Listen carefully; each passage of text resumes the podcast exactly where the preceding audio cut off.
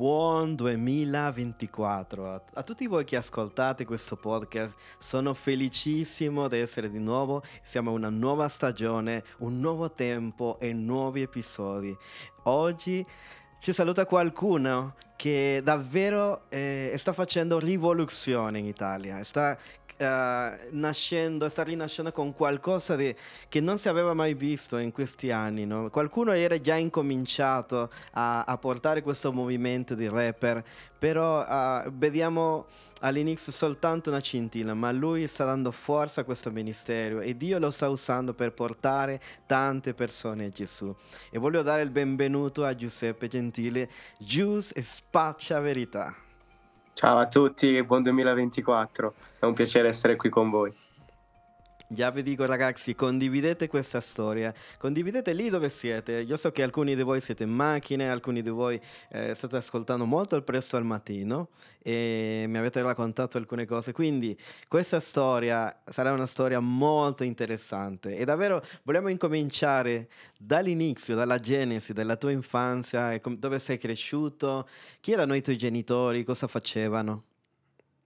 Allora, io mi chiamo Giuseppe, ho adesso 29 anni e sono nato in una famiglia cristiana, sono di origine del sud, sono nato a Palermo, ma mio padre per questioni lavorative si è trasferito al nord, precisamente in Liguria. E quindi sono venuto su che ero bambino, avevo tre anni.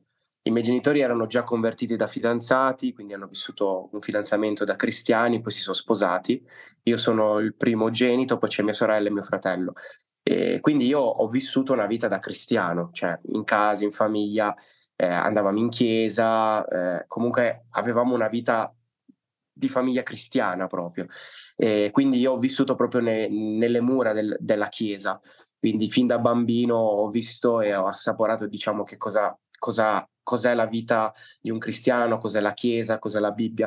Io addirittura da bambino mi piaceva molto leggere, mi comprarono la Bibbia, leggevo la Bibbia eh, e eh, cercavo di, di spiegare eh, quello che leggevo. Mi piaceva molto la, la, questione della predicazione, l'evangelizzazione. Io mi ricordo che già alle elementari ai miei compagni di classe parlavo di Dio. E... Piaceva scrivere anche? Ma allora, scrivere è una cosa che è venuta dopo. La cosa che mi piaceva molto era parlare di Dio, parlare di Dio, leggere la Bibbia, provare a, a fare un riassunto di quello che avevo letto. E quindi questa cosa qua mi è rimasta molto. Poi crescendo nell'adolescenza inizia ad andare alle medie, alle superiori, comunque vivi in un contesto dove siamo di questo mondo ma non ci apparteniamo praticamente, quindi io andavo in chiesa ma i miei compagni di classe, i miei amici non andavano in chiesa, quindi ho iniziato a farmi trascinare da, da loro quindi andavo in chiesa ma diciamo, ci andavo per scaldare la sedia, non è che avevo una vera esperienza con Dio.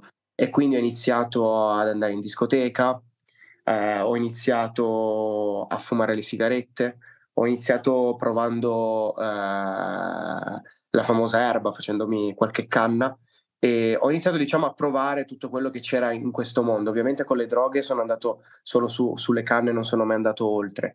Ho fumato per un annetto, ma non ho mai preso il vizio, grazie a Dio, perché comunque facevo tante cose perché mi spingevano gli altri, perché lo facevano gli altri, perché volevo sentirmi accettato dagli altri.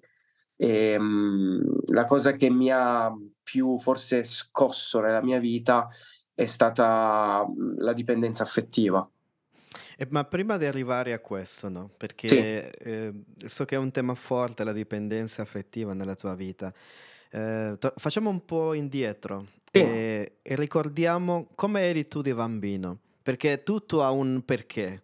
Sì. tu sei arrivato a sviluppare questa dipendenza affettiva, tu comunque hai detto che sei cresciuto in una famiglia cristiana, ma come eri tu di bambino? Eri, eri introverso, estroverso? Eri, ero um... un bambino molto tranquillo, però ero molto sensibile, molto sensibile. Diciamo che già da bambino venivo un po' bullizzato, ok, per questa sensibilità. Non ero sveglio come gli altri, ecco. E, ed ero un bambino molto ehm, iperenergico, perché ero molto iperenergico, ma eh, allo stesso tempo ero molto sensibile ok? Quindi se qualcuno mi dava addosso magari mi mettevo paura, non, non reagivo, ecco. E questa cosa i miei l'hanno notata perché molto spesso venivo bullizzato, qualche volta non dicevo niente, qualche volta lo dicevo ai miei genitori, venivano a scuola a parlare con le maestre. E la cosa che mi ha portato a, a diciamo, ehm, più che chiudermi, a, a, non farci caso era la musica. Io mi ricordo che all'elementare, mentre tutti giocavano a palloni, avevo il Walkman e mi ascoltavo il mio disco, cioè il mio disco, ascoltavo la mia musica con le cuffie. Mi piaceva eh, camminare e ascoltare musica e ascoltavo parecchia musica. La musica ha sempre fatto parte della mia vita e che non avevo mai pensato che un giorno avrebbe fatto parte della mia vita in questo modo, cioè che scrivevo e cantavo dei miei versi in rima. Però mi è sempre piaciuto il rap, mi è sempre piaciuta la musica e mio padre ha visto questa cosa perché mio padre è un batterista, lui suona in chiesa e, e, mi ha iniziato a comprare dei dischi di reggaeton cristiano, ha cercato di trovare della musica cristiana che fosse un pochettino più eh, energica, non solo perché a me io adoro, adoro tantissimo la lode adorazione, però quando ho bisogno di musica ascolto rap, comunque roba diciamo più da batteria, ecco, roba un pochettino più non ballabile, però che ti, che ti faccia sentire... Latina. esatto. E quindi mio padre mi comprò questo disco di Funky, di reggaeton, mi ricordo, yeah, era questo CD Specie in Peligro, che era col DVD. Sì. E, e, da lì è iniziato, part- è, è, è stata una scintilla, ero un bambino, non capivo, però mi ricordo questo CD, questo DVD dove Fonchi spiegava la sua testimonianza, che lui andava, evangelizzava. E, e, stiamo parlando dei primi anni dove il rap, il reggaeton iniziava a prendere corso in Latino America. E poi crescendo, all'età penso che avevo 13-14 anni, un mio amico non cristiano mi, mi, parlando mi dice che ha registrato una sua demo, un suo singolo, me lo fa sentire e, e da lì scocca una scintilla perché lui mi dice, eh, sai, c'è modo di registrare, c'è un modo di poter scrivere un brano e registrarlo, perché non ci provi anche tu? E ho preso molto sul serio la cosa perché io ascoltavo tantissima musica e ho iniziato a scrivere. Ho iniziato a scrivere dei miei pensieri. Ovviamente in quel periodo ero un adolescente, quindi come dicevo prima andavo in chiesa ma andavo per scaldare la sedia, quindi ho iniziato a scrivere tutto quello che mi passava per la testa io avevo molti pensieri di rabbia, di rancore e, ehm, e, quindi iniziai a scrivere tutto quello che passava per la mia testa ed erano Come dei... Un mezzo, un canale di sfogo. Esatto. Eh, tu hai, tu hai parlato del bullismo. Esatto, eh, per me era un canale di sfogo. Puoi raccontarci un episodio magari di ehm, qualche storia, un evento che, che magari abbia segnato mh, o situazioni che abbiano segnato eh, la tua sensibilità? Io, io, credo che la sensibilità, ragazzi, per, per, noi che piace l'arte, che piace la musica, che piace... Eh, può essere, è, è, tipo quasi una benedizione e maledizione, no? Perché da, un, da una parte eh, sensibilità ti, ti fa anche... A, ascoltare di più Dio, uh, sei più sensibile al mondo spirituale e altre cose, però per un'altra parte sei, sei molto combattuto a volte e, e a volte le, le, parole possono essere molto pesanti sulla nostra vita o, o le cose che fanno le altre. Sì, eh, allora episodi, vabbè, mi ricordo che alle elementari persi mio nonno che è mancato molto giovane per una malattia e ero mancato molti giorni a scuola perché mio nonno stava in Sicilia, quindi noi ogni volta che lui si aggravava con la malattia scendevamo giù e stavamo diversi giorni e quando è mancato per me è stato molto duro, avevo dieci anni, ero molto legato a lui, tra l'altro io mi chiamo come lui, mi avevano dato questo nome perché mm. era di riferimento a lui, quindi eh, per me aveva anche un certo peso, no? E quando sono arrivata a scuola eh, ricordo che mi misi a piangere perché era ancora fresca la cosa, era di qualche giorno e, e ricordo che alcuni dei miei compagni ridevano di me e questa cosa mi ha, mi ha segnato, no? perché io stavo male, perché oh, avevo dieci anni e non, non capivo come mai un, una persona cara fosse mancata così dal nulla. Tra l'altro ero piccolo, i miei non mi fecero assistere neanche al funerale e per me fu anche quello una cosa brutta non poter assistere al funerale di mio nonno. E quindi questa cosa mi segnò molto.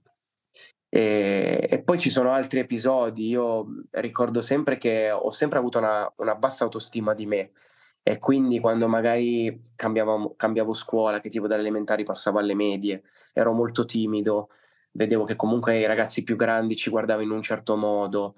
Eh, mi è venuto in mente in questi giorni quando mi hai detto di cercare di ricordare, mi è venuto in mente che eh, alle medie avevo una maglietta che era color salmone rosa e ricordo che una ragazza più grande mi guardò e mi prese in giro e rideva con i suoi amici perché avevo questo colore così un po' più rosastro sulla maglia.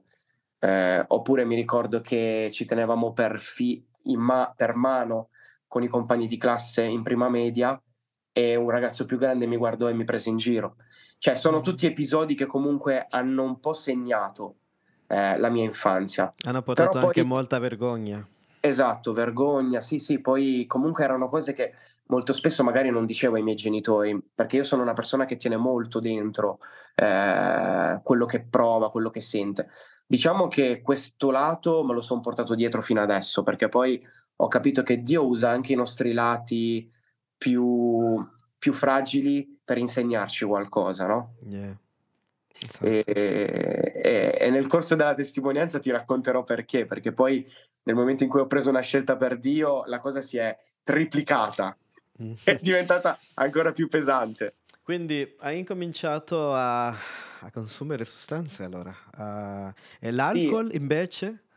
Allora, io andavo in discoteca e mi ubriacavo, cioè bevevo, sai, in discoteca mm. quando vai ti offrono il mm. drink, io avevo tan- conosco tantissime persone e mi offrivano da bere. A questo quindi punto cap- che età avevi? Eh, avevo, ero minorenne, quindi 15-16 anni, 16-17 okay. anni. E io andavo quasi tutti i sabati, e sabato sera, e, e, bevevo, arrivavo a casa a volte che comunque no, non mi reggevo in piedi. E, e mi ricordo che facevo tardi, tipo le 4, le 5 di mattina, però la domenica mattina andavo in chiesa io avevo, avevo, una cosa che Dio mi ha tolto dalla mia vita e ringrazio Dio per questa cosa. Io devo far vedere davanti a tutti che ero sempre pulito, perfetto. Anche se poi dentro ero una totale schifo. Quindi per quello ti dico, io andavo in chiesa per scaldare la sedia, io dovevo far vedere che arrivavo bello pulito, poi tutto quello che succedeva fuori la chiesa erano fatti miei, nessuno lo sapeva. Però a me interessava che davanti a eh. tutti ero così. E questa cosa Dio l'ha tolta dalla mia vita, ringrazio Dio perché purtroppo è, è una cosa che molto spesso noi uomini combattiamo, l'apparenza, ok? Mm. Noi, e, e mi sono reso conto di una cosa, nel segreto Dio ci vede. L'uomo non ci vede, ma Dio ci vede nel segreto. Quindi se tu davanti a tutti sei una cosa, ma poi nel segreto sei un'altra, ha poco senso continuare così, perché tanto poi Dio palesa sempre la verità. Quindi a te che stai ascoltando e che magari dici, uh, ops, sono anche io così. Uh, guarda che c'è speranza perché Dio ti sta dando l'opportunità di tornare a Lui.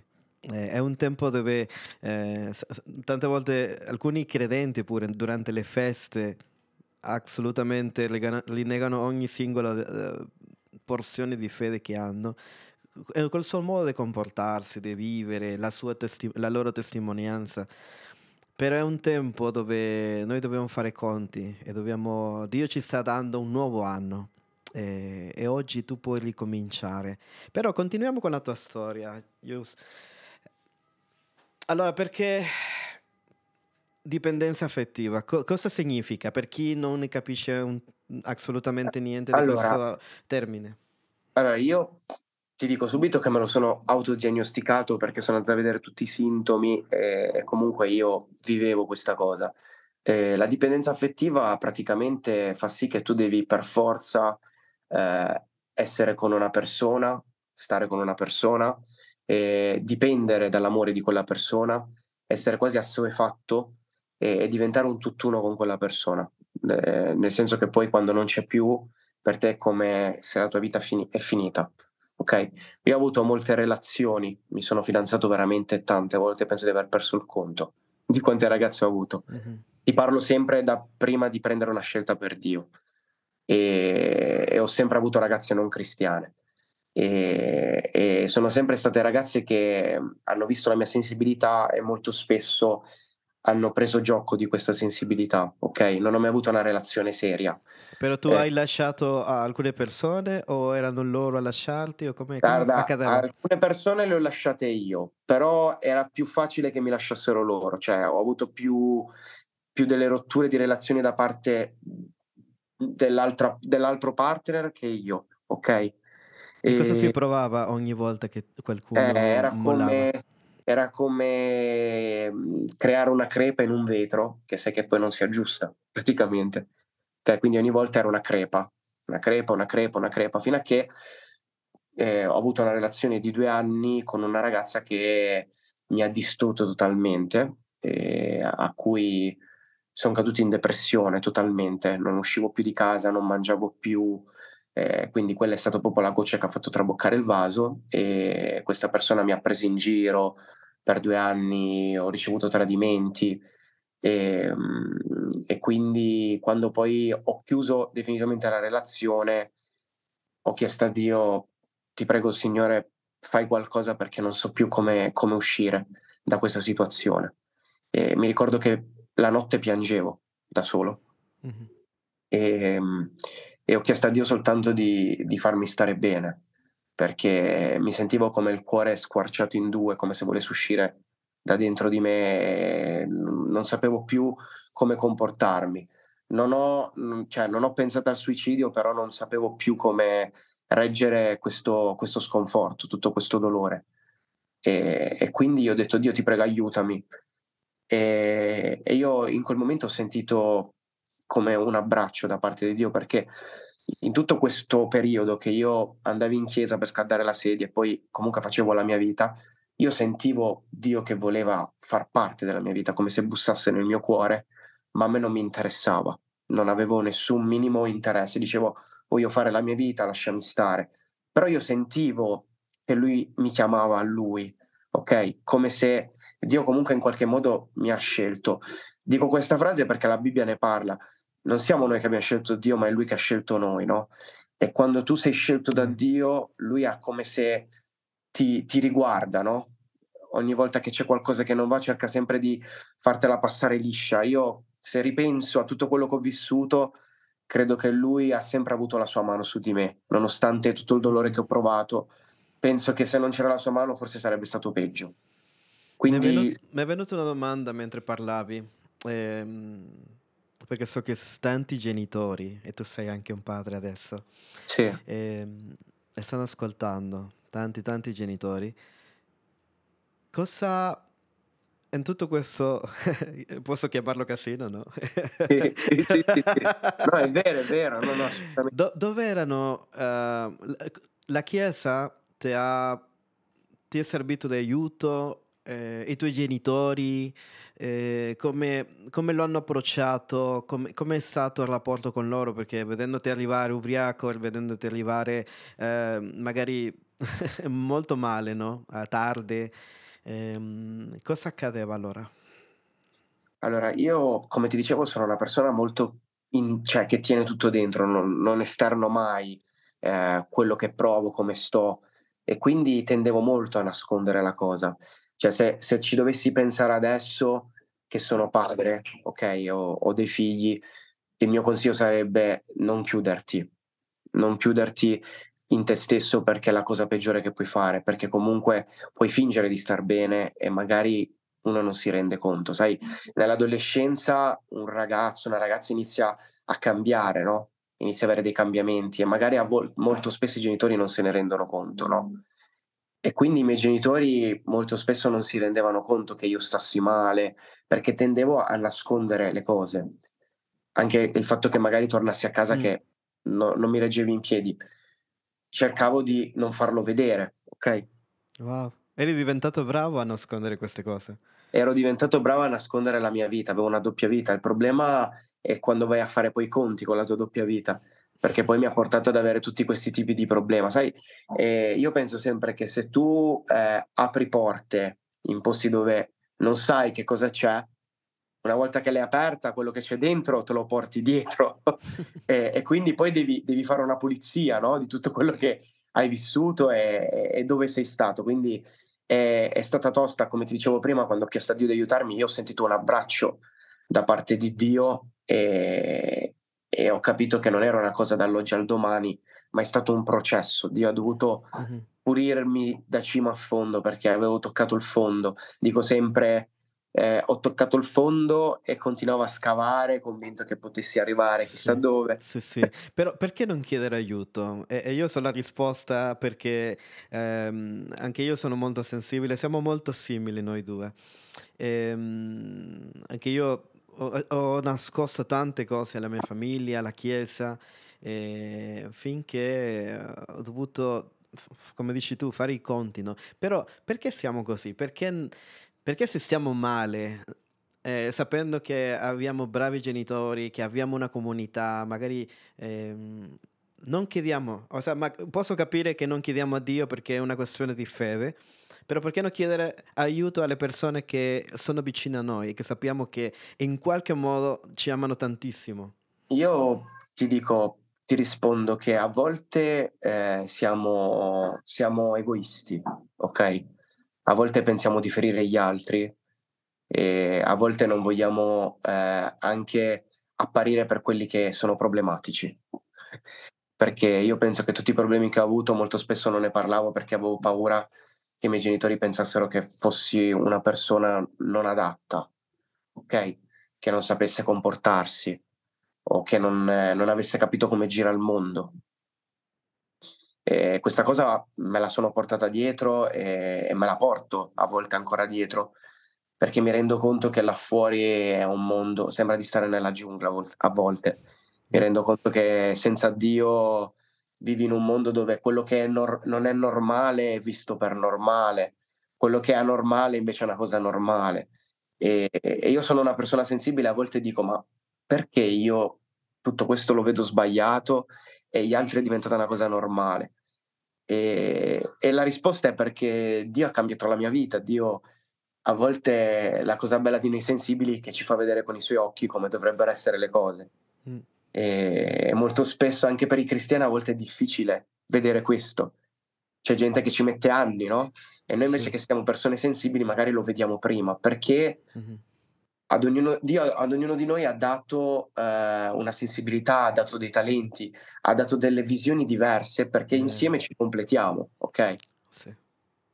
Eh sì, io mi ricordo che eh, per questo è stato molto difficile il rapporto con mio padre, perché io non potevo, eh, per esempio, anche io non potevo piangere davanti a lui. Cioè, perché non era una cosa, sai, il macho, il maschio alfa latinoamericano che non, sì, sì, che non deve piangere, che deve essere forte, che deve essere sveglio, che deve essere... E io ero molto ingenuo, ero molto sensibile, ero, ero uno che mi sedevo e ti potevo ascoltare due ore e, e annullare me stesso, è molto altruista, no? Però eh, questo non viene apprezzato sempre, no? E quindi molta gente ti usa, molta gente ti critica o ti vede raro. Eh? Io ho vissuto la stessa cosa con mio padre. Eh, io voglio un sacco di bene a mio padre. Mio, mio padre è una persona che è completamente diversa da me, nel senso che mio padre è uno che si è sempre saputo difendere, eh, non riesce a farsi prendere in giro, io sono l'esatto opposto. E quindi praticamente per me era un peso dover dire a mio padre sai mi hanno rubato i soldi, sai c'è quella persona che mi bullizza, perché sapevo che mio padre veniva a scuola e, e, e faceva, faceva, lui. Mi ricordo che una volta uno mi, mi, mi prese a botte e sono arrivato a casa che ero gonfio. E mio padre è sceso con la moto è andato a prendere questo ragazzo e a dirgli perché hai preso a pugni mio figlio e, e, davanti a questa scena c'erano tanti miei amici, tante persone che mi conoscevano. E quindi quando poi tu cresci, inizi a avere 14-15 anni, perché fin quando hai 8-9 anni ci sta che tuo padre viene a difenderti a scuola, quando inizi a avere yep. 14 inizi a vergognare. umiliante, è, è umiliante, certo no? E quindi ho iniziato a nascondere, diciamo, le mie, le mie emozioni, quello che provavo per questo motivo, perché sapevo che mio padre era molto protettivo, ma anche mia madre era così. Erano, sono stati dei genitori forse troppo protettivi, era troppo, il troppo proteggermi perché sapevano che ero una persona sensibile, mi ha portato a, a nascondere a volte certe cose perché volevo evitare di, di ricevere certe umiliazioni, ok? Che poi io adesso da, da padre, da genitore lo capisco, lo comprendo. Prima no, quando sei figlio non lo comprendi, lo comprendi di più quando sei padre, certe cose. Sì. E quindi mi chiudevo anche per questo motivo e magari non dicevo nulla per questo. Wow. Come, come, accade la tua conversione? Come, tu, tu, hai questa, avuto questa esperienza? È stato lì che tu hai, ehm, sei stato segnato da Dio, però secondo me c'è stato un altro episodio, giusto? Dove Dio ha sconvolto la tua vita. C'è sì, stata la vera sì. conversione, diciamo. Allora, la conversione è avvenuta, come ti dicevo, tramite un processo, cioè ho detto Dio cambia la mia vita, non riesco più a vivere questa situazione e Dio mi ha detto, io cambio la tua vita, ma tu lo devi volere con tutto te stesso. Perché c'è un detto che si usa in Italia, io lo uso sempre, che dice di, eh, aiutati che Dio ti aiuta. Ecco, mm-hmm. secondo me è, è, è, a pennello sulla mia vita. Cioè, io ho, ho, ho detto, Dio, ok, voglio cambiare la mia vita, e lui mi ha detto, ok, però devi volerlo e io da lì... Che non è un versetto biblico, eh? non è un versetto c'è, biblico. c'è gente che mi ha detto, eh, evangelizzando in strada, mi ha detto, perché la Bibbia dice... ma... allora, allora, si dice in giro, ma non è nella Bibbia, ragazzi. Ma non è nella Bibbia, esatto. Si dice, ma non è nella Bibbia, però cade a pennello, nel senso che i proverbi sono sem- funzionano, no? Mm-hmm. Quindi io... In, quel, in questo contesto, sì. In questo contesto, sì, funziona. E quindi con l'aiuto di Dio, con l'aiuto della Chiesa, ho iniziato a raccontare da cima a fondo tutto quello che vivevo, ho esternato tutto e mi hanno aiutato e piano piano sono uscito dalla depressione. E poi uscendo dalla depressione avevo 18 anni, mi sono battezzato, ho iniziato a frequentare la chiesa non per scaldare la sedia, ma perché mi interessava, servivo alla chiesa, iniziavo con la musica. La musica era a pari passo, nel senso che poi quando ho preso questa scelta per Dio ho smesso di scrivere testi di rabbia e ho iniziato a dire voglio fare questo stile cristiano, Dio lo metto nelle diciamo tue mani. Diciamo che è stato uno dei primi cambiamenti nella tua persona sì. che hai notato. Sì, sì, sì, ho detto Dio, io mi piacerebbe fare rap cristiano. In Italia lo so che sono pochi a farlo, però proviamo, vediamo, lo metto nelle tue mani. E ho iniziato a scrivere, cantare, eh, scrivere i miei versi in rima, avevo veramente una voglia di fare che producevo tantissimo. Mm. Mio padre mi aiutava, mi aveva fatto uno studio in garage, con, eh, mi aveva fatto una casetta in legno in garage con tutto il tirolo, ho comprato il microfono e registravo a casa mia, veniva gente a registrare a casa mia perché la qualità era beh, ottima e quindi iniziavo a produrre, fare, poi mia sorella mi cantava i ritornelli, figurati, e, ehm, quindi avevo tantissima voglia di fare e, e iniziavano anche comunque negli eventi nelle zone vicine a invitarmi, sai, a cantare tutto. E, e poi a un certo punto è iniziato ad entrare un tarro nella mia testa, che era quello di volere una famiglia, no? Dicevo, signore, io ho 18 anni, devo fare 19, vorrei conoscere una ragazza cristiana, avere una relazione sana, sposarmi, avere una famiglia. E quindi ho fatto una cosa che pensavo impossibile, impensabile. Ho fatto un digiuno di un anno dalle relazioni. Quindi ho digiunato senza frequentarmi con nessuna ragazza, senza nessun interesse, perché aspettavo la persona giusta. Sì. Nel frattempo, in questo periodo, tu uh, hai incominciato a, a, studiare di più la Bibbia, a crescere. Sì, sì, sì, non era soltanto un'attesa, ok, vedo e mi cadrà del cielo, sino che tu hai no, incominciato no, no, a cercare Gesù. Sì, sì, sì, sì, sì, esattamente. Esattamente. Eh, la cosa bella è che mh, mhmm, in quel periodo pregavo per quella che era mia moglie e non la conoscevo. Mm. Ho scritto una canzone per lei senza conoscerla. E il fatto è che io avevo conosciuto mia moglie, ma non sapevo che era mia moglie. E poi quando ho capito che era lei, ho detto: Ah, Dio fa delle cose a volte meravigliose. Cioè, io nel periodo più buio della mia vita, in un evento cristiano, ho conosciuto mia moglie, ma non sapevo che era mia moglie.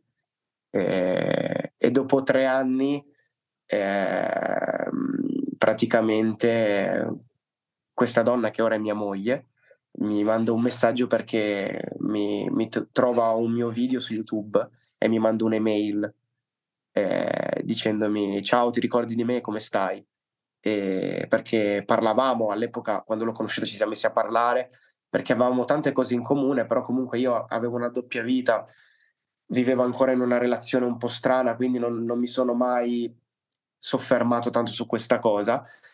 E quindi quando mi ha scritto mi ha colpito questa cosa e abbiamo iniziato poi a sentirci e, e intanto facevo questo digiuno di un anno. Mm-hmm. Però tu avevi paura di entrare in una, già sì. una relazione seria. E eh, ti dico la verità. Parlaci un po' di questo, di, di, di cosa avevo, pensavi, ti immaginavi. Avevo molta paura perché avevo paura di cadere nello stesso errore che avevo fatto un anno prima. La sai la cosa bella? Che lo stesso mia moglie aveva la stessa paura perché anche lei ha vissuto una relazione simile alla mia, quindi era stata scottata anche lei, quindi avevamo paura a fare certi passi, no? E quindi ti dico, abbiamo, noi abitavamo a 80 km di distanza, ok? Quindi ci sentivamo solo per messaggio e, e pregavamo insieme per chiamate, ci sentivamo per messaggi, però abbiamo aspettato, mi sembra, un mese, due prima di vederci, veramente. Mm e abbiamo pregato e quando ci siamo visti abbiamo capito che c'era qualcosa che ci univa e, ehm, e da lì abbiamo iniziato a frequentarci e abbiamo sempre pregato che Dio ci, ci dasse una conferma, ok? E Dio comunque ci ha confermato, no? Eh, tramite preghiera, tramite visione ci ha fatto capire che eravamo giusti l'uno per l'altro. Anche perché mia moglie eh, lei cantava nella lode, lei mi ha visto cantare in un evento ed era rimasta colpita. E, ehm, comunque avevamo tante cose in comune, abbiamo iniziato a fare musica insieme, e abbiamo aperto un progetto che si chiamava Ti ho scelto per la vita, dove facevamo video eh, su YouTube. E ci interessava molto l'evangelizzazione, cioè ancora adesso, eh, ci è sempre piaciuta l'evangelizzazione, il lavorare con i giovani della Chiesa. Quindi c'erano tante cose che ci univano e abbiamo avuto una relazione di quattro anni e mezzo e poi ci siamo sposati. Io ho chiesto di sposarmi, lei ha accettato, ci siamo sposati. Wow, la pazienza di quattro anni e mezzo. Sì, sì, anche perché ti spiego, essendo una relazione a distanza è stata più lunga dover organizzare, capi- cioè vivendo lontani ci vedevamo una volta a settimana, quindi il tempo passava anche più veloce. Inizialmente andavamo ancora a scuola, quindi ci vedevamo una volta ogni due settimane, una volta al mese. Poi quando abbiamo smesso di, con la scuola, abbiamo iniziato a lavorare, ci vedevamo di più, ma comunque ci vedevamo sempre una volta a settimana, una volta ogni due, poi stavamo sempre poco insieme. Quando andavi in ferie magari stavamo una settimana, cioè è difficile che siamo stati un mese insieme totalmente. Quindi sai, il tempo passa anche più veloce. E, ehm, però sono contento di quello che ho vissuto perché Dio è stato buono, cioè ho, tutto quello che ho vissuto mi è servito anche per capire eh, quanto è importante una relazione, quanto è buono avere una relazione sana e l'importanza del matrimonio. Anche sotto la benedizione dei, tu, dei tuoi pastori, dei tuoi genitori, perché io mi immagino, dimmi se, tu, se mi sbaglio, tutti questi rapporti che tu avevi prima, queste relazioni, eh, eri tu che prendeva l'iniziativa, però tu non consultavi nessuno. Sì, sì. No, non, non, non, era importante la benedizione della tua famiglia oppure... Io non consultavo nessuno, esatto, e questo è il problema. Agivo di testa mia, questo è. Invece quando ho conosciuto mia moglie ci siamo consultati, anche con le autorità che avevamo sopra di noi. Eh, guarda, il primo appuntamento abbiamo chiesto il permesso ai pastori per vederci. Ti dico, mm-hmm. ti dico... Che, che, già qualcuno può saltare e dire no, ma io no, cioè, nel senso, chiedere permesso ai pastori. Bla bla bla per, per, perché questa scelta? Ho fatto questa scelta perché essendo che uscivo da una relazione in quel modo e, ed essendo che il pastore sapeva come ero io, ho chiesto il permesso. Lo stesso ha fatto mia moglie e ci hanno dato l'ok. Poi è ovvio che tutto quello che c'è stato dietro ok, un altro tipo di discorso, però ho chiesto il permesso, sì, eh, e l'ho fatto di mia spontanea volontà, non è che mi hanno obbligato a farlo. sì, esatto, no? perché tante, tante volte eh, anche parlando di purezza, il momento del primo bacio, tutte queste cose, eh, magari qualche giovane può sentire, no, ma perché queste cose? Perché ci mettono queste restrizioni? E infatti per non cadere nelle stesse situazioni.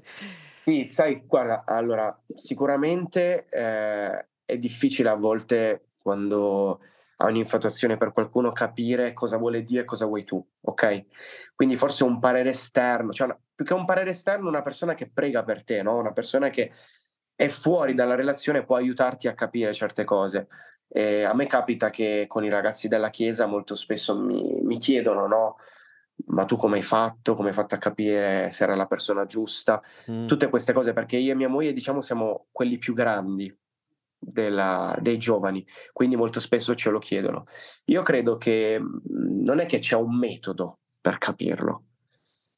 Se tu insieme alla tua fidanzata, alla tua compagna, state vicino a Dio, sempre, cioè mettete al primo posto Dio, sicuramente è, è un buon motivo per cui le cose vanno bene. Poi, sai, ci sono tanti motivi, magari chiamate diverse, talenti diversi, sai, ci sono tante cose che magari poi possono farti capire che non è la persona giusta, però quello che ho imparato è se tu ti fidanzi con qualcuno e sei cristiano è perché ti vuoi sposare. Se tu fai il contrario, non so chi l'ha detto, forse l'ho sentito da un pastore, dice ti stai divertendo con la moglie di qualcun altro. E questa cosa per me è stata veramente dura quando l'ho sentita, però mi ha fatto capire tanto, no? Perché alla fine il fidanzamento è perché poi ti vuoi sposare. Se tu non lo fai per quel motivo ti stai divertendo con la moglie di qualcun altro, ha ragione non c'è, non c'è altra spiegazione. E quindi io, riguardando il mio passato, mi sono reso conto che molto spesso mi sono divertito senza capire quello che facevo. Quando sono entrato nella benedizione di Dio, che ho preso la scelta di vivere Dio 24 ore su 24, avere una vita cristiana al 101%, ho detto Dio, voglio sposarmi e avere una famiglia, questo è quello che voglio, quindi voglio conoscere una persona per sposarmi, non per starci insieme e dire sono fidanzato, punto e basta. wow, allora entriamo nell'ultima parte di questo episodio e spaccia verità. Allora, come come nasce questo ministero? Non soltanto il nome, no? Come nasce questa cosa? Come, eh, parla, parla, un po' delle origini e quello che Dio sta facendo. So che eh, sarebbe tantissimo da raccontare, però magari le cose più eh, che ti allora, hanno colpito. Allora, allora, io sono sempre stato chiamato Yus, che è mm. il soprannome qua che mi avevano dato a scuola, e da lì ho iniziato a fare rap. Quando mi sono sposato, io non ho mai smesso di fare musica rap, penso che non ci sia un periodo dove posso dire, forse qualche mese, però ho sempre avuto questa cosa che devo fare musica, devo mettere in rima quello che Dio mi mette nel cuore. Però a me questo soprannome mi pesava, no? Perché comunque fa parte anche di quello che era prima della mia vecchia vita. Allora ho detto a mia moglie, devo trovare qualcosa che possa essere, eh, che possa farti capire che c'è qualcosa di diverso, no? In questo rapper c'è qualcosa di diverso, no? e quindi mia moglie con lei, cioè, che poi è stata una sua idea, ha pensato spaccia verità, ok? Wow. A me è piaciuto molto, anche perché ha un significato molto profondo. Poi eh, la cosa bella è stata, io e te ci siamo visti al concerto di musico. Sì, sì. al concerto di musico, io ho spiegato a musico il mio soprannome e ho fatto un video.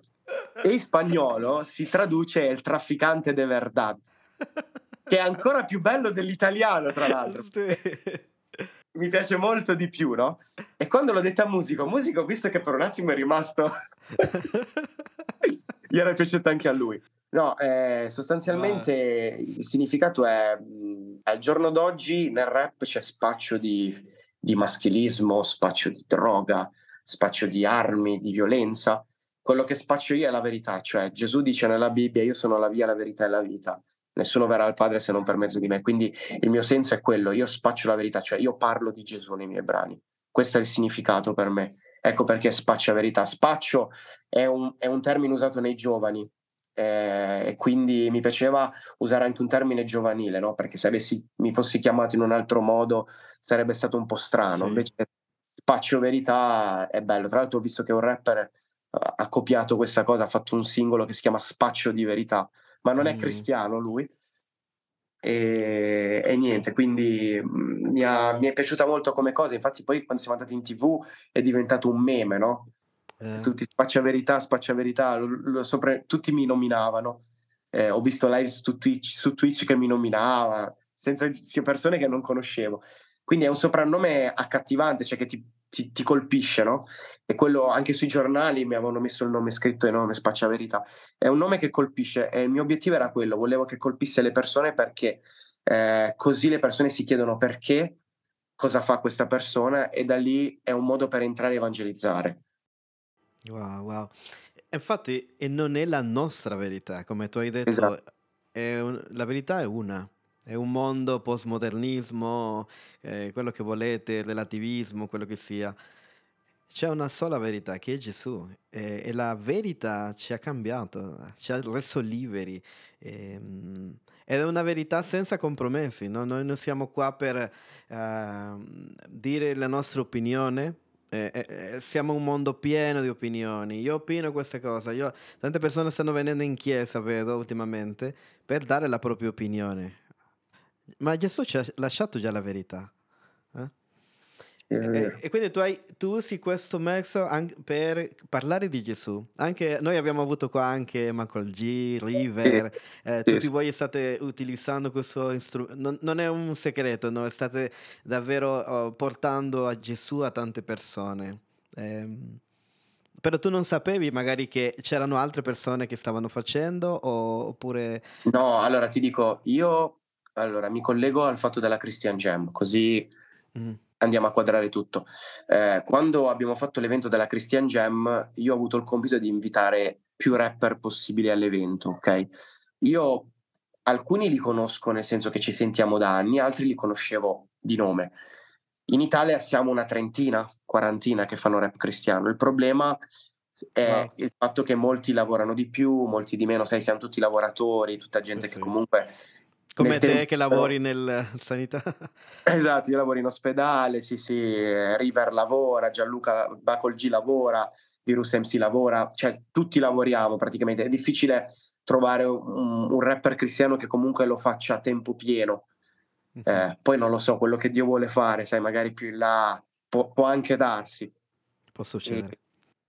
E, e, quindi li conoscevo tutti e ho invitato più persone possibili. Allora, l'evento della Christian Jam nasce con me, eh, Virus MC e Michael G, con la cosa di unire tanti artisti che fanno questo stile sullo stesso palco, ok? Noi non sapevamo quello che sarebbe successo, te lo dico chiaramente perché lo dico sempre, noi volevamo fare questo evento e, e sapevamo finisce l'evento, magari lo ripetiamo l'anno prossimo, non pensavamo di finire sui giornali, in televisione, che ci invitavano in radio, noi non lo sapevamo. Io l'unica cosa che dico sempre, qualche anno prima Dio in preghiera mi ha detto questa frase, mi ha detto io porterò i rap cristiani in alto. Okay? Quando mi ha detto questa frase, io ero a casa mia col mio È computer. È stata una parola profetica? Sì, penso proprio di sì. Ti spiego perché. Io ero a casa mia col mio computer, la mia scheda audio, il mio microfono, pubblicavo musica su YouTube e ho detto che bello, Dio, finalmente gireremo le chiese, porteremo il rap in tutte le chiese con la mia mentalità da, da, uomo, no? Perché noi poi abbiamo una mentalità che non capiamo le cose che Dio vuole fare. Mettiamo sempre dei limiti a Dio e non ci rendiamo conto. Infatti ho smesso di dare dei limiti. E lo dicevo anche agli altri artisti, sai, Dio mi ha detto questa cosa e molti, sai, erano un po' sconcertati. Dicevano, perché dici così? Io dico, perché secondo me Dio porterà il rap in alto, cioè inizieranno a, a vedere questa cosa tutto mi aspettavo che di andare tre volte sui giornali, andare in televisione e comunque diventare per un periodo virali in Italia, perché poi siamo diventati virali su TikTok, sui social e, e ti dirò di più. Eh, quando ti dicevo perché ho vissuto tante cose di bullismo, perché a me tutti gli insulti che ho ricevuto non mi hanno toccato minimamente, ma proprio zero. Sai cosa vuol dire? Zero. Cioè io ho iniziato a fare rap cristiano che andavo alle superiori e mi prendevano in giro mi bullizzavano. Mi ricordo che a scuola un giorno entro bagno, nel bagno dei maschi, avevano scritto use con una bestemmia vicino e quella è stata la cosa peggiore che abbia mai visto. E, e lì ho capito che era, avevamo, eravamo arrivati a un livello veramente alto di bullismo. Quando il giorno prima dell'intervista di Striscia, noi sapevamo che il giorno dopo andavamo in onda su Striscia, eh, io, River, Virus e, e Michael G avevamo un gruppo insieme e mi sembra che River abbia detto questa frase, abbia detto ragazzi preparatevi perché riceveremo una marea di insulti. Quindi noi eravamo pronti. E questa frase che River ha detto la, la prendo da parte di Dio. e noi tutti abbiamo accordato e abbiamo detto sicuramente. Quindi ti dico, ne ho ricevuti veramente tanti, scri- messaggi in privato. Alcuni mi hanno fatto anche sorridere, ti capita. Io la maggior parte ci ho fatto una risata perché molti mm-hmm. l'hanno presa molto sull'ironia, tipo Spaccia Verità salverà il rap italiano. Spaccia Verità è uno dei rapper cui, di cui Eminem ha paura di dissare, cioè frasi comunque comiche, no? Io mi sono fatto tanto ridere. Mm-hmm. E poi, vabbè, c'è della gente che ha preso la palla al balzo per insultare la Chiesa, Gesù, vabbè. Però ti ripeto, ho, ho subito tanto bullismo a scuola che tutto quello che ho ricevuto nel web mi ha fatto capire che alla fine siamo tanti leoni da tastiera, siamo tante persone che non siamo mai contente di niente, cioè siamo sempre invidiosi degli altri. Che poi che si ti vedrebbero in faccia, non te lo Sì, poi quando li vedi per strada, uh, River, River, mi ha fatto vedere uno screen un giorno, bellissimo, di uno che il giorno che siamo andati a striscia l'ha insultato, mm. dopo un giorno gli ha fatto i complimenti sulla stessa chat, cioè mi ha fatto vedere lo screen, per farti capire i ragazzini d'oggi, perché poi sono tutti ragazzini, quello che succede, cioè la gente prova invidia senza conoscerti. Perché siamo andati in tv e abbiamo parlato di rap cristiano, molti ci hanno detto che quello che facciamo non esiste, no? Sì, che rap che cristiano non... non dovrebbe esistere. Sì, sì. Infatti, io la prossima volta che verrà in Italia uno come musico farò la stessa domanda. Spero che viene Redimidos, ti dico la verità. Perché yeah. gli dirò questa cosa, gli dirò: In Italia dicono che il rap cristiano non esiste, tu cosa diresti a una persona? Di... Perché loro stanno veramente spaccando con rap in Latino America, conver... si sta convertendo un sacco di persone. E non quindi... solo Funky, sì, sì, sì, ma... Mani Montes. Mani Montes. Oddio, cioè nel senso, parliamo che cioè, è inutile dire al microonda non esisti, non esisti, non esisti. Sì, sì, sì, sì, ma poi anche ho condiviso ieri una storia su, ieri, ho condiviso tempo fa una storia su, su Instagram dove perfino Spotify riconosce che il genere che ascolto si chiama trap cristiano, quindi se yeah. perfino Spotify riconosce che esiste il rap cristiano, il trap cristiano, mm-hmm. come mai in Italia ancora oggi siamo talmente chiusi mentalmente da pensare che questo stile non può esistere. Alessio Di Chiara mi fa ridere perché lui dice è venuto pure il dubbio a me se veramente esiste dei tanti attacchi che ho ricevuto sì, no, però comunque cosa ha fatto Dio in questo tempo, in questo periodo? E ha fatto sì che un, un evento creato per, per, riunirci tra noi artisti di tutta Italia diventasse un, un, una rivoluzione vera e propria, no? Perché mm. adesso stiamo andando nelle scuole. Io sono entrato in un, in un istituto di una scuola superiore, ma no, mi, mi hanno, i ragazzi con la prof di religione mi hanno intervistato in un podcast, per farti capire. Siamo andati in una scuola elementare a, a cantare cioè a portare comunque la nostra musica, a, fa- a insegnare ai ragazzi delle elementari o delle medie, non mi ricordo, eh, a insegnargli a scrivere in rima attraverso un salmo, un versetto biblico e stiamo entrando anche nei carceri. Wow, wow. Perché abbiamo capito l'importanza del talento che Dio ci ha dato. No? Il rap, eh, a parte che vabbè, eh, una cosa che voglio dire per sfatare un mito, sai, molte persone pensano che anche da cristiani il rap non è cristiano. Se tu leggi i salmi, Davide scriveva in rima. Cioè, Davide non rappava perché ovviamente all'epoca non esisteva il rap, però uno che scrive in rima, il rap arriva dalla poesia, questo uomo scriveva poesie intere per Dio io ci metto soltanto la batteria sopra, ma comunque sono poesie.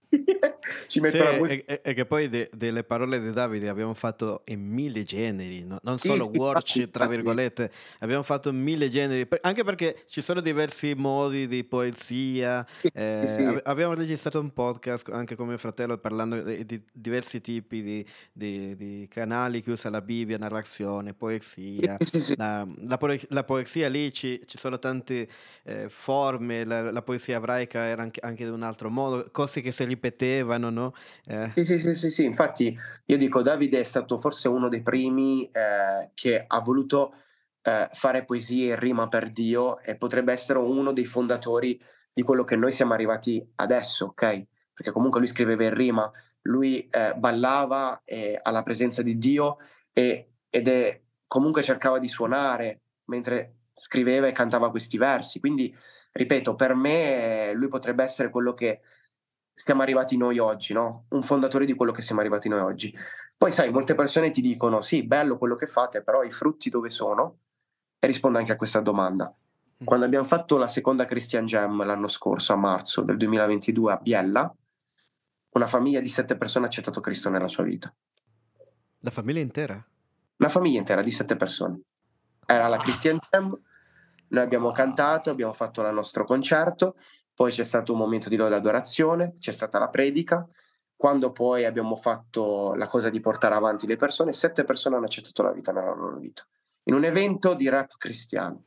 Yeah, yeah. Perché ragazzi, eh, genitori, leader, pastori che mi ascoltate, non sempre riuscirete a portare a un concerto di adorazione ai ragazzi.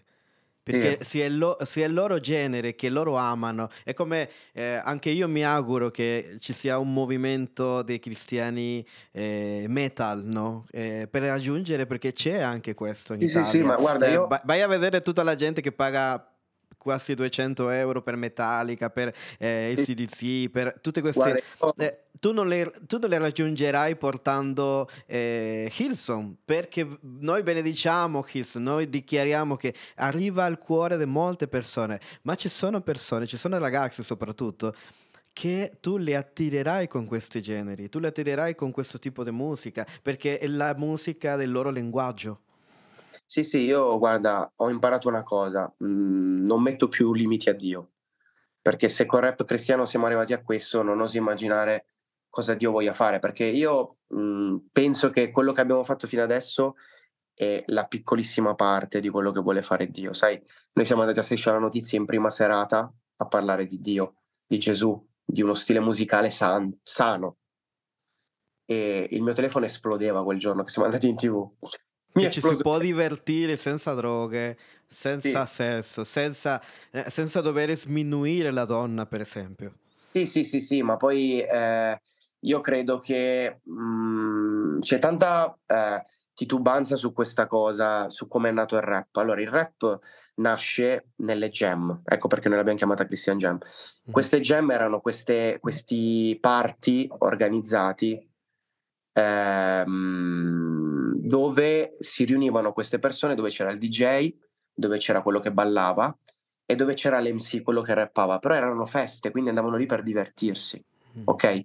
Quindi nasce da una parte per divertimento, quindi la gente ballava sulla musica e da una parte nasce la parte più conscious del rap che era quello di protesta, dove questi neri, eh, questi uomini neri protestavano perché abitavano in case popolari, abitavano in, peri- in posti brutti, vivevano in mezzo alla strada. Mhm. E quindi erano persone che avevano dei disagi. Poi c'erano quelli che avevano anche dei disagi interni. Però comunque nasce in queste due correnti. E in mezzo a queste due correnti c'erano personaggi che erano cristiani e facevano rap cristiano, anche già all'epoca.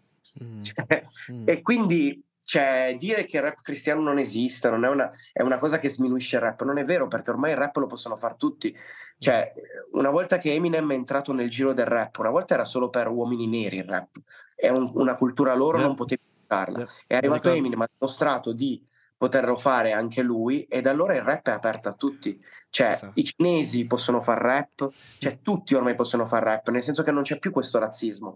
E mi sembra una forma di razzismo dire che un cristiano o un poliziotto non possa far rap, perché voi avete la concentrazione del fatto che il rap è solo violenza, e, e droga e, e alcol, ma non è vero. Cioè, non è così. E, e ce lo dimostra in Latino America, ce lo dimostra altre parti dell'Europa dove hanno sviluppato altri stili attraverso il rap.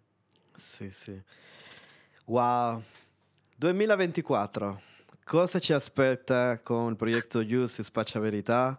Dacci qualche spoiler, dacci qualche... Non lo so, tu stai Sì. lavorando a un album nuovo, un progetto? Parlaci un po' di questo per chiudere l'episodio. Sì, eh, sto lavorando a un progetto nuovo, un progetto penso molto importante perché Dio me l'ha messo nel cuore. Io spero che alla fine del 2024 sia finito, sia completato e, e possa pubblicarlo. Sto lavorando a un concept album, quindi mm, un album praticamente che è tutto ehm, legato a, a un libro della Bibbia che sarebbe gli Atti degli Apostoli. Quindi l'album si chiamerà Atti degli Apostoli volume 1. Volume 1 perché tratterò i primi 14 capitoli degli Atti degli Apostoli. Gli Apostoli hanno 28 capitoli, quindi farò il volume 1 e il volume 2. E il progetto non è un riassunto degli atti degli apostoli, ma quello che sto facendo è fare dei parallelismi con i primi 14 capitoli degli atti degli apostoli, parallelismi con quello che viviamo noi oggi nella nostra vita. Quindi è molto interessante. E sto studiando per bene Atti degli Apostoli, mi sto facendo riassunti, sto cercando di, di capire molto di più eh, la vita degli Apostoli per eh, scrivere un album che possa portare i giovani d'oggi ad andare a leggere Atti degli Apostoli. Quindi è un album totalmente evangelistico. Eh, quindi mi, mi piacerebbe eh, poter portare un progetto che possa essere più per fuori la Chiesa che dentro la Chiesa. I giovani d'oggi hanno, hanno bisogno di, di, leggere roba pura, roba che li porta fuori da questo mondo. E penso che Atti degli Apostoli sia un po' questo. Sono uomini che hanno rivoluzionato questo mondo, che sono morti per un ideale molto forte che era Gesù Cristo. E, e credo che c'è bisogno di questo nella generazione d'oggi. Amen, amen.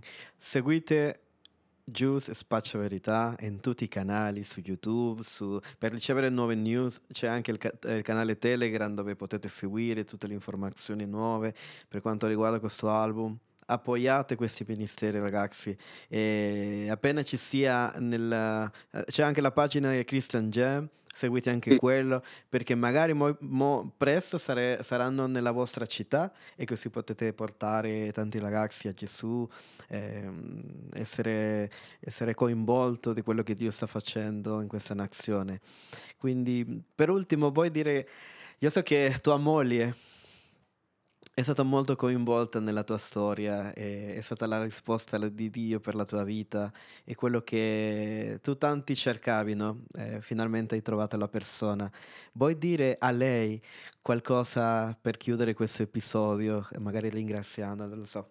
Sì, sì ehm, quello che voglio dire è che eh, ringrazio Dio di avermi messo accanto una donna come lei, eh, ringrazio Dio perché mi ha sempre appoggiato ha sempre creduto in me fin dall'inizio e ringrazio Dio perché insieme a lei abbiamo creato una famiglia meravigliosa, abbiamo due bambini e presto nascerà il terzo che wow. è un maschietto. E, Tutti e maschietti? So... No, ho fatto un maschio, una femmina e un maschio. Ok, ok. eh, fatto come mio padre praticamente. E okay. sono veramente orgoglioso di lei e, e spero che presto possiamo continuare a, a ricominciare a fare dei progetti insieme. Eh, credo molto, eh, come ti dicevo prima di, questa intervista, credo molto nella chiamata eh, di famiglia. Non credo che sia solo l'uomo a essere chiamato a servire Dio, ma che sia tutta la famiglia a essere chiamata a servire Dio. Quindi eh, anche lì ho scelto lei perché so che completa la mia chiamata. Oh. E, e sono davvero felice che Dio mi abbia dato questo dono meraviglioso. Lei lo sa, io la chiamo il mio dono di Dio.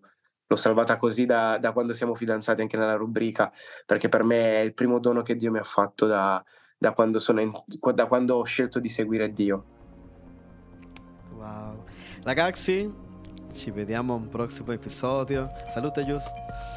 Vi saluto ragazzi, è stato un piacere. Grazie di essere stati qui con noi un onore per noi grandissimo di averti con noi. Eh, grazie, ti voglio un sacco di bene. Anch'io. Eh, e ci vediamo una prossima puntata e av- avremo un ospite che ci parlerà di un genere un po' diverso, reggaeton.